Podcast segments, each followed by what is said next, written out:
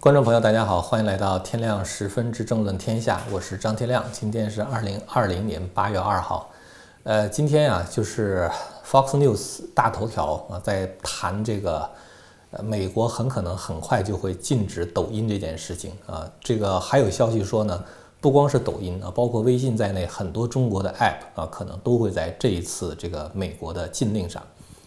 呃，这个纳瓦罗呢，在接受福克斯新闻采访的时候，他就讲说，中国的这个抖音呢，它实际上是在收集这个使用者的数据啊，包括你的联系电话呀，呃，包括你跟什么人联就是联系，就是你的朋友圈儿，还有呢，比如说你的一些这个相关的这种私人的资讯啊，收集完了之后的话，就会交到中共那儿去。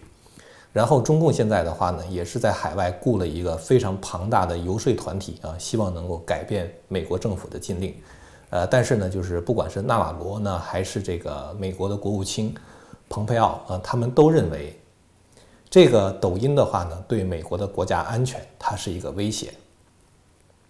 那么今天其实除了采访这个纳瓦罗之外呢，呃，福斯新闻的这个这个 Maria，呃，他呢也采访了。蓬佩奥，蓬佩奥的话就提到，就是说，说这个微信的话，它还会就是抖音呢，还会收集你的面部的信息，包括你的这个呃，比如说到了什么地方等等，都这些信息的话，都会被传到国内去啊，就是中国大陆去。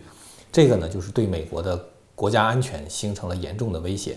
这个 Maria 在采访之前的话呢，他提到了一个数据啊，这个数据呢就是皮尤啊，我们知道它是一个非常有名的民调组织啊，他提到说。美国现在有百分之七十三的人对中共的这种观感呢非常的差，就是说对这个中国实际上是对中共啊持有这种负面的评价，比三月份的时候又增加了百分之七，所以我想可能是随着这个川普包括进抖音、进微信呢，包括一些什么其他别的哈相关的一些这个就是最近的一系列的演讲，呃，包括这个蓬佩奥的灭共宣言，可能对。美国的老百姓起到了很好的一种教育的作用，就让他们认识到了这个中共的邪恶。呃，其实今天除了看到这个美国可能会禁抖音跟微信之外呢，还看到一个消息，说中共那边的话也在调查微信啊，这个是让我们觉得有点奇怪啊。为什么调查微信呢？实际上不光是微信一家公司在受到调查啊，包括这个支付宝也在受调查。因为什么呢？因为支付宝的话，我们知道是马云、阿里巴巴的，是吧？然后这个微信的话，它有微信支付，这两个 app 呢，实际上是抢了中国银行的很多的生意。就整个中国这个银行业啊，本来有很多的这种呃转转账也好啊，或者是这个一些这个就是小额的存款也好，过去都是存在银行的啊。那么现在的话呢，可能会存到它的支付宝里边啊，或者是放到它的这个微信里边。那这样的话呢，就等于是抢了银行的业务啊，也抢了银行的利润。除了这个以外呢，实际上是阿里巴巴和这个呃腾讯公司的话，他们掌握了大量这个用户的这个 transaction 啊，就是这种呃付费的数据啊。那么等于是呃我们知道一个人在花什么钱是吧？然后买什么样的产品。那么像这些公司的话，他们搜集到这些数据之后，他们就可以对用户的行为进行分析，然后的话呢推送广告啊，这个是他们一种赚钱的方式。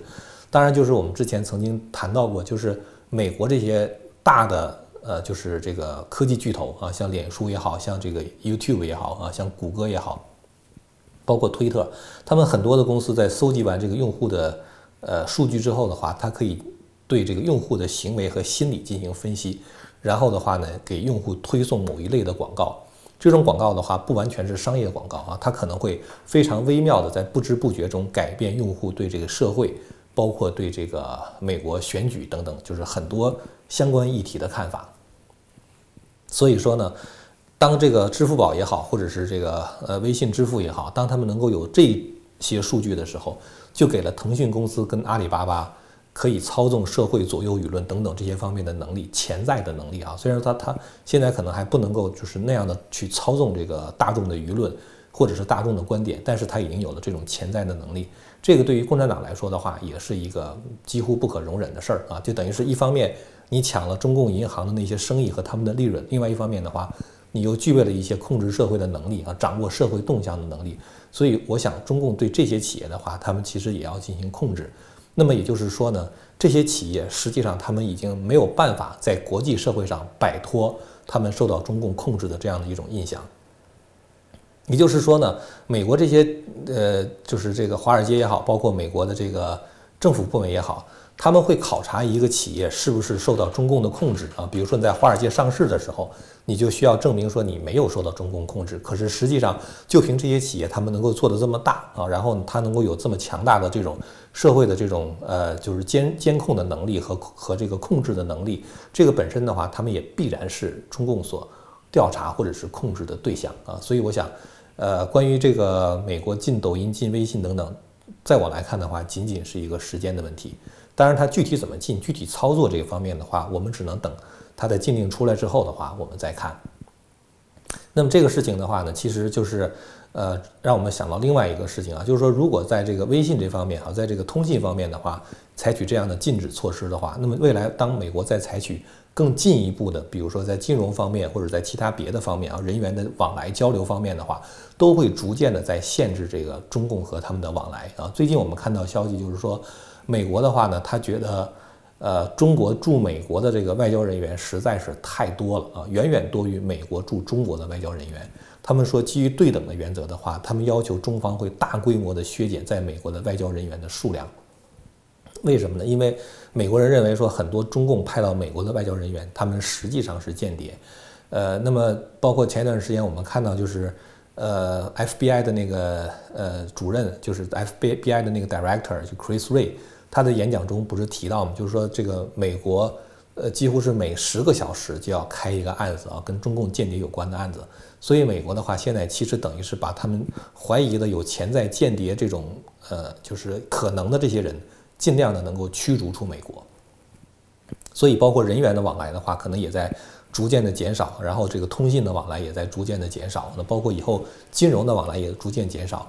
那么中国是不是会回到这个闭关锁国的状态？这个其实也是我长期以来想要讲的一件事。呃，今天呢，呃，看到一个消息啊，这个消息其实可能已经出来好几天了啊，就是这个习近平羞辱李克强的事儿啊。前两天呢，这个中国有一个北斗三号这个导航系统啊，然后已经建成了，然后开通了。那么就举行了这么一个，呃，就是相当于庆典一样的活动啊。当时除了习近平之外，李克强跟韩正也都去了啊。当时去了一批人，然后呢，这个刘鹤来主持。刘鹤我们知道他是政治局委员，也是国务院的副总理啊，他是习近平的亲信。他在向这个大家介绍这个呃出席的领导的时候，介绍习近平啊，一说什么中中国国家主席、中共中央总书记是吧？然后这个这个中央军委主席习近平。一说完了之后，那底下人肯定得鼓掌，是吧？然后习近平就站起身来啊，向大家致意啊。完了之后的话，再坐下来。然后的话，刘贺第二个介绍的就是李克强啊，政治局常委啊，国务院总理李克强。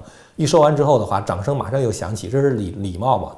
李克强就站起来了啊，刚要站起来回头向大家致意的时候，刘贺连停都没停，接着说政治局常委啊，这个什么什么韩正就介绍韩正。李克强当时非常的尴尬啊，因为。有人觉得说这是一个事故啊，那本来刘贺就应该是这样念的。但是你要知道，如果李克强已经站起来，已经被刘贺看到的话，出于礼貌，他也应该停下来，是吧？等到李克强致意完了以后，等掌声停止之后的话，他再这个介绍韩正。结果他没停啊，这个没停本身就已经很说明问题了，是吧？就是就是已经是让李克强很难看，但是李克强很尴尬。然后呢，更尴尬的事儿是，这个事情是中央电视台等于是向全国直播了。我们知道这种事情啊，就是如果真的是不想让李克强难堪的话，中央电视台是完全可以把这个画面剪掉的啊，能够让这个中央电视台在全国这样播，本身是有意对李克强造成羞辱。因为什么？就最近一段时间，我们看到这个习近平跟李克强之间的关系是越来越僵，是吧？我们以前曾经提到过几件事儿。其实当这个今年那个一月份中共肺炎啊，就是这个武汉病毒出来的这个时候。李克强被任命为小组长的时候，就已经是表示两个人之间的关系已经很糟糕了啊！因为所有的组长全都是习近平当，只有这个管肺炎这事儿让李克强冲在前面，很危险嘛。所以李克强就是一直黑着脸。然后的话就是这个呃人大开会，然后李克强说说这个什么中国有六亿人，人均收入每个月不足一千元，是吧？这就是在打习近平的脸，因为习近平是准备在二零二零年，就是今年的时候，他要这个。说这个中国要全面进入小康社会，大家记得这个习近平曾经有一个宏伟的计划，叫“中国制造二零二五”，是吧？现在几乎已经不提了，是因为什么呢？是因为今年二零二零年是“十三五”的收官之年。按照习近平的想法的话，就是二零二零年的话全面进入小康，然后的话在“十四五”就是接下来的这个五年计划里面，让中国等于是在一些高科技领域啊，包括这个就是这个生物科学，包括这个呃就是呃人工智能啊，就很多很多的方面都能够。在世界上领先，所以叫做“中国制造二零二五”啊，就是“十四五”计划。今年是“十三五”计划的收官之年，习近平是希望全民奔小康了，是吧？结果在这个记者会上被李克强给打脸了。然后的话，李克强不是讲地摊经济嘛？完了之后的话，习近平马上把地摊经济就叫停了，是吧？然后的话，又提出了一个经济内循环这样一个概念。经济内循环的话，就是这个刘鹤在上海陆家嘴论坛上面提出的一个概念。这个概念很显然是习近平讲的，因为什么呢？因为李克强不喜欢内循环。李克强在五月二十八号的记者会上非常明确的讲，他说，这个如果是搞闭关锁国的话，这条道路是走不通的啊。他说这个改革开放啊。就像是一个房子要打开要进空气一样啊，如果没有这个开放的话，这个人就要窒息而死啊。他说这种开放是须臾不可离啊，一一时一刻都不能少的。所以也就是说，在李克强看来，经济内循环根本就是走不走不通的啊。但是现在你看，刘鹤也好，包括习近平也好，都在说这个经济内循环的事情。包括这个彭博社的话呢，他也在讲这个经，昨天刚刚登了一条消息啊，也在讲中国经济的内循环。其实啊。呃，这个事儿也是我长期想讲的一个事情，就是在当今这样的一个世界上，任何一个国家，如果你想想搞这个闭关锁国，想搞这个所谓的内循环的话，其实根本就走不通。有人说，我们以前在改革开放之前的话，不是能活得挺好的吗？是吧？大家虽然日子苦一点，但是这个政权能够维持，然后大家的这个生活的话也能这样过下去。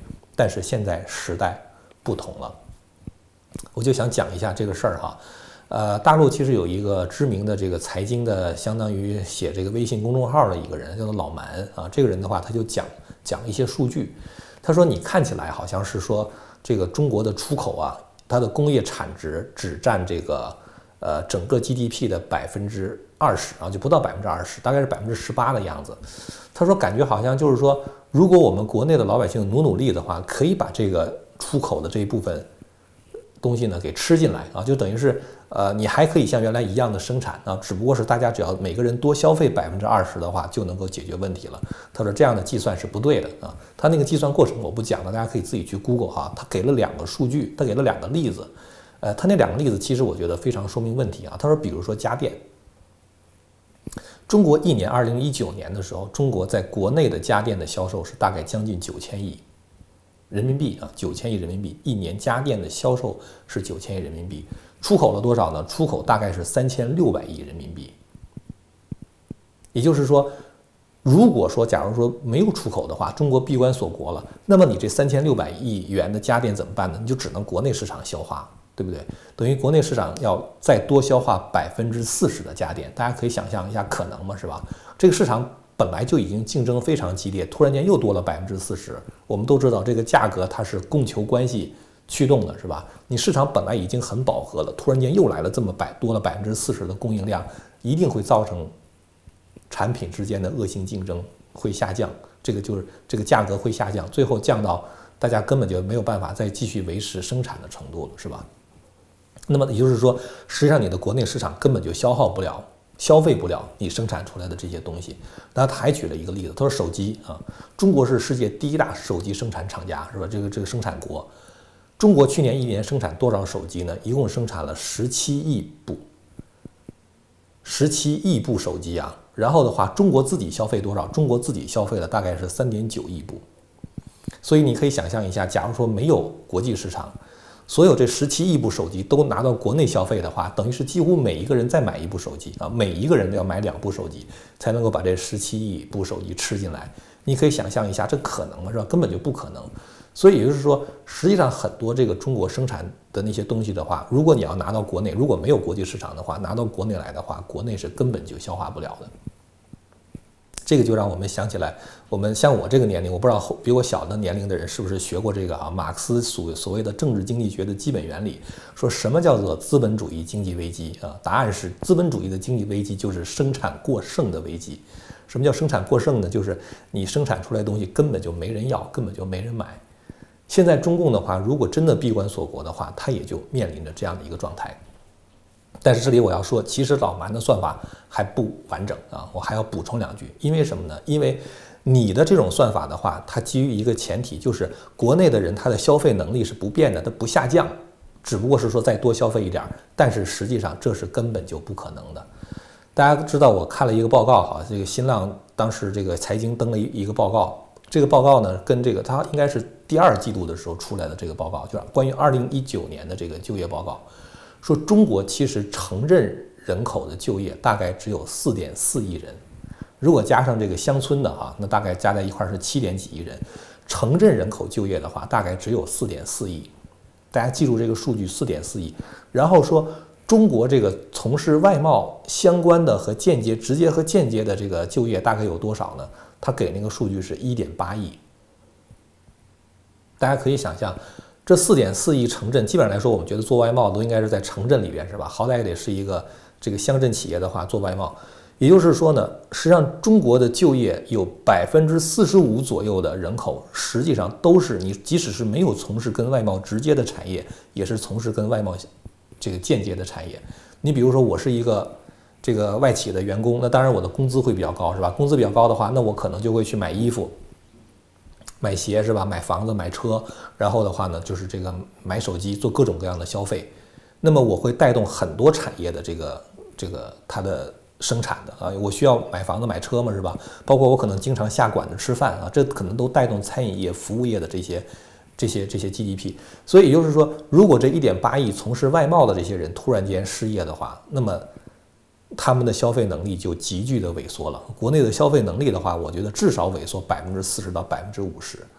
那么你可以想象一下，你的生产出来的东西啊，等于是比过去的那个，呃，就是你你需要吃掉的那个生产出来的东西比过去多了百分之四十，而你的消费能力又萎缩了百分之五十，百分之四十五十的话，你想想这个社会的话，它还有这种这种就是这么大的市场，还有这种消费的可能吗？没有。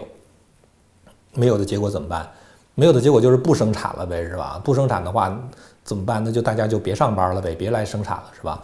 那也就是说，你消费能力的萎缩，再加上没有国际市场，会带来生产能力的急剧的萎缩。生产能力的萎缩会带来这个失业问题急剧的增加。失业问题的增加的话，又会进一步带动这种消费能力的萎缩，这就陷入了一个恶性循环。这真的是一个死循环。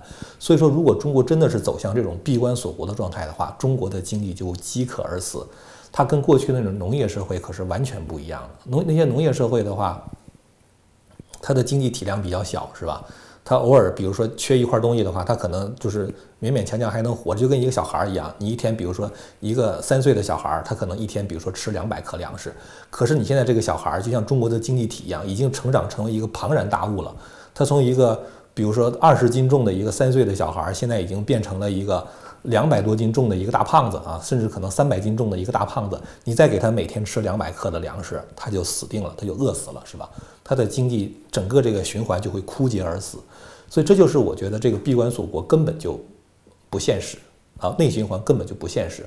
而且这里边还有两个问题啊，就是一个问题就是说，有很多东西是你的内循环根本就循环不出来的，比如说芯片啊，是一个非常典型的。呃，产业啊，这种产业的话，你靠内循环，你说我不要国际市场，我自己生产芯片，你绝对做不出来国际社会的那种水平啊，那种那就是那那种 level 的那种芯片，你根本就做不出来。而且，其实我觉得，就是就我的观察啊，到了这个工业社会，到了全球化之后，其实没有，即使是最封闭的国家，它也必须要跟外部社会要打交道的。比如说北韩哈，咱们觉得已经封闭的都不行了，是吧？它好像是唯一的一个内循环的体，它其实不是完全内循环，它是需要中国人供给它石油、供给它能源、供给它煤炭，包括粮食等等大量的东西。中共每年大量的无偿的给北韩这种什么十万吨石油、什么五十万吨煤炭、多少万吨的粮食运到北韩去。如果没有中共养着北韩，北韩早就死这个崩溃，就这个这个这个政权早就没有办法去维系它了。我在一九九九年的时候曾经出差到那个伊拉克去啊，当时伊拉克正好是海湾战争之后，是吧？然后国际社会制裁伊拉克，当时我到伊拉克看的那个情况，真的是，那老百姓真的是非常可怜啊。当时给我们那个剃头的一个人，剪头发的一个人，是在比利时毕业的一个硕士，没工作做。到夜市里边给别人剪头发，所以你想，然后那个给我们那个什么就是导游啊，他就是原来什么我忘了是哪个欧洲国家，他也是他也是一个硕士啊，他也是说学农业还是学什么的硕士。所以我想说的是什么呢？就是当伊拉克当时这个海湾战争之后被国际社会制裁的时候，那个国家几乎所有的产业全部垮掉。当时跟我们做那个生意的一个代理，那人干嘛呢？他雇了一个人。那个人的话，每天就干一件事儿，给他拨国际长途。他想往英国打长途，就等于是你的通信设备也不行了。那个人大概连续拨号，就是呃打打不通，挂了就马上挂了，挂了之后马上拨，连续拨三个小时才有可能拨通一通电话啊，国际长途。然后的话，那个国家的那个整个那个你在大大马路上看那个汽车哈，不是有这个毛病就是有那个毛病啊，没有没有办法修，连那个配件都买不着。然后的话，大热的天，汽车里面没空调，几乎那汽车没有几个汽车是有空调的，全是坏的。然后那个整个国家电力设备的老化啊，你要是用的这个就是国家这个电网供电的话，到了夏天的时候，一到天儿最热的时候，电就断了。因为啥？因为大家都在开那个空调，开空调就要用电嘛，电网没有那种发电能力，完了之后就断。我当时在那个伊拉克的时候，白天的温度啊，摄氏度能够达到摄氏五十五度。就外边的温度完了，然后你你要是在一般的人家的话，根本就没有空调，所以那个国家几乎是那个通信也不行了，电力也不行了。那个人怎么活着呢？那那个人活着就是靠那个联合国的一个叫石油换食品计划。伊拉克每年出口石油，这是联合国允许的，买卖出石油的钱只能够买食品。然后的话，政府给老百姓三样东西配给的，一个是食用盐啊，就吃那个盐。然后的话，还有一个是食用油啊，还有一个是面粉，反正有这三样东西你饿不死，其他别的东西就那个物资非常非常的匮乏。你想伊拉克这个国家四千万人口，它整个它比一个整个澳大利亚的人口还多，你说它内循环能循环得起来？那根本就循环不起来。你真正用的那种通讯设备、电力设备，你没有外国卖给你的话，你根本自己就没法做的。中国其实也是一样啊。中国的话，其实还有粮食安全问题啊。中国这个一年从国际社会要进口一点二亿吨的粮食，大概是百分之十六的粮食都是靠进口。然后的话，如果你要是没有国际社会的帮助，假如说国际社会哪怕只掐断你芯片这个产业的话，你的那些什么服务器呀、你的防火墙啊、你的那些监控设备、你的大数据搜集、你的人工智能，别想了，啥都没有了。到那个时候，如果没有这些监控设备的话，可能习近平连这个社会都控制不住了啊！因为这个社会已经不是在靠过去人盯人能够控制得住的了。所以我想就是说什么呢？就是这个内循环的话，实际上它是一个死局。这个死局的话，可能会造成整个中共的这种这种经济枯竭而死。所以我不觉得真的是说中国会重新回到那种闭关锁国的状态。啊，这就是今天讲的两件事儿哈，一个是美国有可能会禁止这个抖音和微信，再一个的话，我们谈了一下内循环到底可行不可行的问题。那么今天的内容呢，就谈到这儿了。如果您要是对我们谈的内容感兴趣的话，欢迎您订阅和传播这个频道。我们下次节目再见。